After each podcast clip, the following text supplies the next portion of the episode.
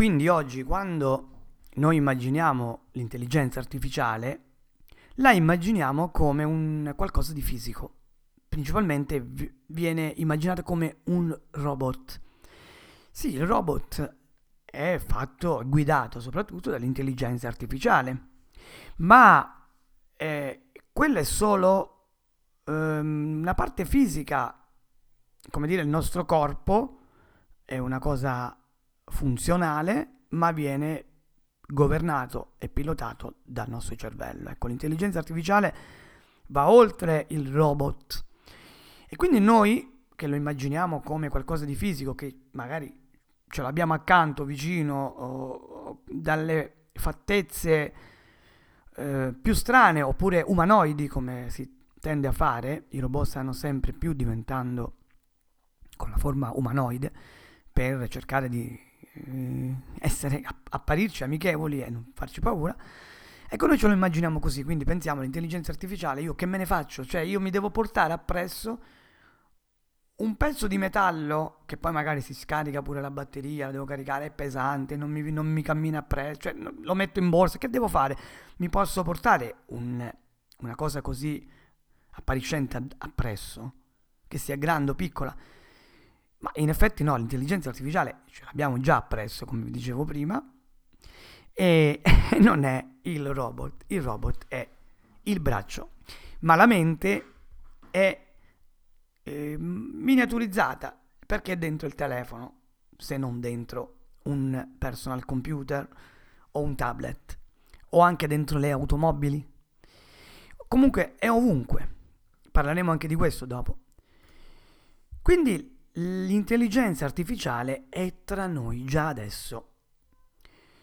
Noi la possiamo toccare con mano tutti i giorni con il nostro smartphone quando per esempio interpelliamo Siri se abbiamo un iPhone o un iPad oppure Alexa se abbiamo un altro tipo di dispositivo. Comunque, quando eh, facciamo una domanda a uno di questi assistenti virtuali, loro ci danno una risposta che è frutto di algoritmi di calcoli di intelligenza artificiale.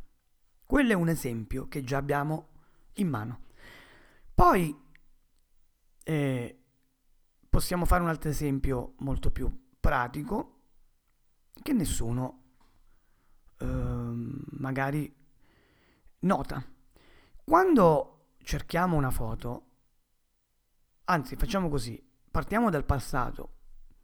Quando facevamo le foto, le prime foto digitali, dovevamo mettere dentro la foto dei tag, c'erano dei software, dei programmi apposta fatti per andare a eh, mettere dei tag, cioè delle parole chiave dentro ogni foto. Quindi dovevamo prendere le foto ad uno ad uno e inserire delle parole chiave.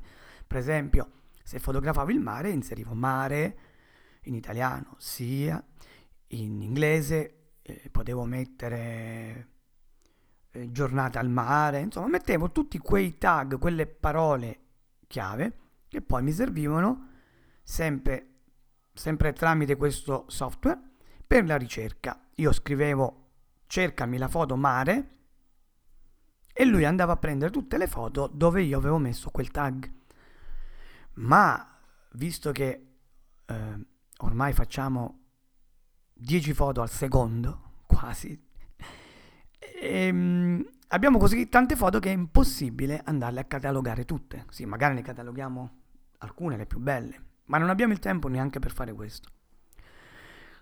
Allora cosa succede? Succede che quando cerchiamo una foto, soprattutto per chi lavora nell'ambito della fotografico, delle foto, dell'elaborazione delle foto, i fotografi, i designer grafici che devono andare a cercare una foto specifica. Adesso basta che prendiamo l'app di foto che abbiamo nei nostri smartphone, sia per quanto riguarda Android che per quindi quella di Google, sia per quanto riguarda gli iPhone per Apple e Andiamo a fare una ricerca. Dentro l'app c'è una lente di ingrandimento dove noi possiamo fare una ricerca. Ma cosa posso cercare in un'app di foto? Cerchiamo una parola. Se scriviamo mare, lui ci prende tutte le foto che io ho scattato dove c'è il mare. Se mettiamo gatto, lui ci mostra tutte le foto che io ho nel mio archivio. Chiaramente l'archivio in questo caso cloud del telefono o interno al telefono, lui mi prende tutte le foto col gatto. Posso scrivere cane, posso scrivere bicicletta. tramonto, posso cercare tutte le foto che io ho scattato al tramonto. Ecco, sembra una magia e quando abbiamo il risultato, cerchi tramonto e ti escono tutte le foto del tramonto, rimani sbalordito. Dici, ma questa è una magia. Ma lui come fa a sapere che lì c'è un tramonto? Dove le, le ha prese? A volte tira fuori delle foto che noi stessi avevamo dimenticato. Ah, guarda che bella questa foto. Quando l'ho fatta? Due anni fa. Eh, capito?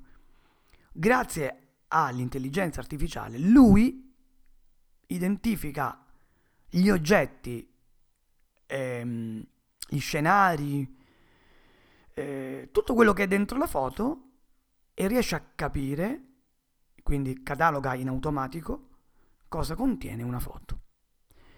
Questa è l'intelligenza artificiale che abbiamo tutti i giorni nelle nostre mani, anzi in tasca. Oppure, non so se vi capita, che il vostro telefono, ehm, se voi cercate di fare una telefonata, vi dice a un certo orario, guarda che forse devi chiamare la mamma, forse devi chiamare Tizio o Caio, perché lui eh, cerca di ricordare le nostre abitudini e lui scopre che noi verso quell'ora quasi tutti i giorni facciamo quella telefonata. Per esempio, la più classica, chiamare la mamma. E ci suggerisce di fare quella telefonata. Questo è frutto dell'intelligenza artificiale.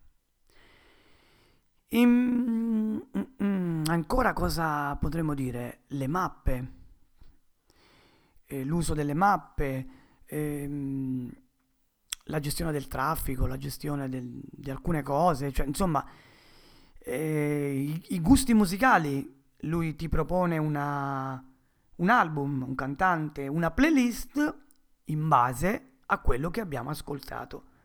Quindi riesce a capire anche i nostri gusti musicali, riesce a capirlo in base alle note, allo stato d'animo di quel tipo di musica, al genere e a tutto. Ecco, questa è l'intelligenza artificiale che già utilizziamo tutti i giorni.